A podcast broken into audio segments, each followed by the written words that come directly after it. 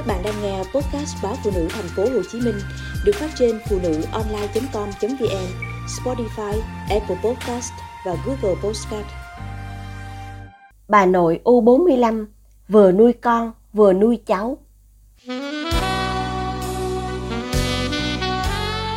Mới 45 tuổi, nhưng tôi đã có hai cháu nội. Bạn bè thường trêu đùa, gọi tôi là chị nội tôi làm việc ở một công ty tư nhân liên doanh với nước ngoài. Những năm trước, thu nhập của tôi ổn định. Sau khi ly hôn, tôi có thể nuôi hai con, không cần chồng cấp dưỡng.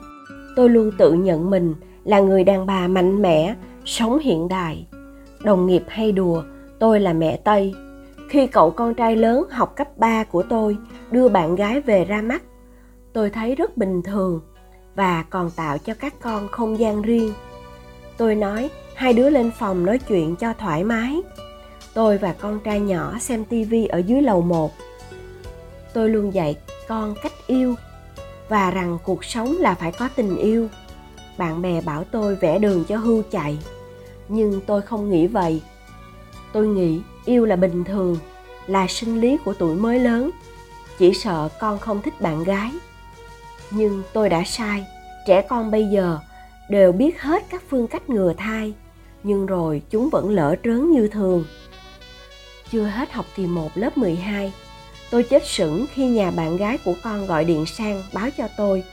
Con gái họ mang thai 6 tháng. Tôi đến gặp gia đình họ, nói chuyện. Cả hai gia đình đều hiểu chuyện, đều biết con dại cái mang. Mọi người đều muốn giữ đứa bé lại. Tôi xin đón bạn gái của con về nhà nuôi và coi như con gái mình. Vậy là tôi nuôi thêm một đứa con. Sau khi có vợ, con trai tôi đòi nghỉ học. Vì đi học không có vợ thì buồn. Tôi đồng ý. Khi trẻ không muốn thì việc ép buộc sẽ không đạt được kết quả. Con dâu sinh cháu trai. Một lần nữa, tôi bước vào cảnh bỉm sữa, thầu luôn việc chăm sóc em bé.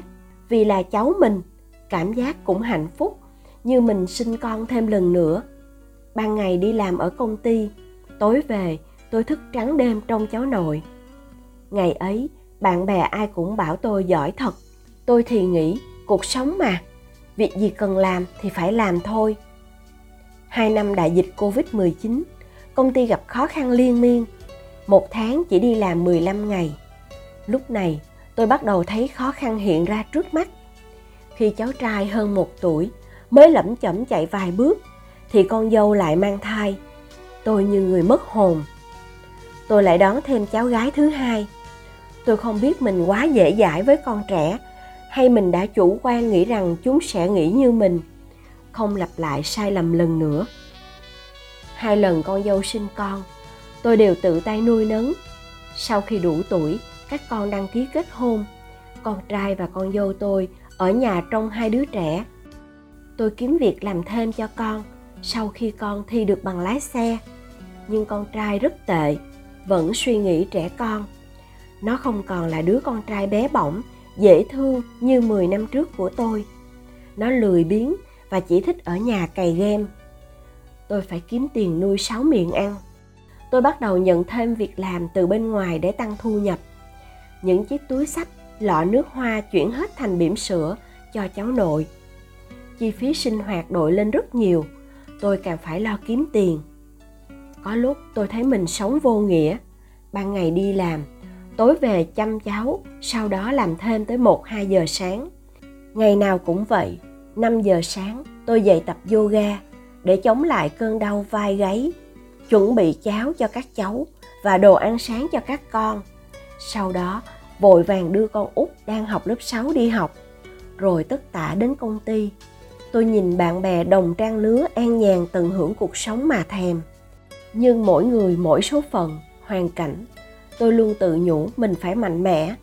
Vì nếu tôi gục ngã, các cháu sẽ khổ. Cứ như thế, tôi vượt qua những cảm xúc tiêu cực nhất của mình. Tôi vẫn luôn vui vẻ, hòa nhã với đồng nghiệp, bạn bè. Họ luôn gọi tôi là chị nội. Mỗi lần mệt mỏi, nhìn các cháu, tôi như được tiếp thêm niềm vui.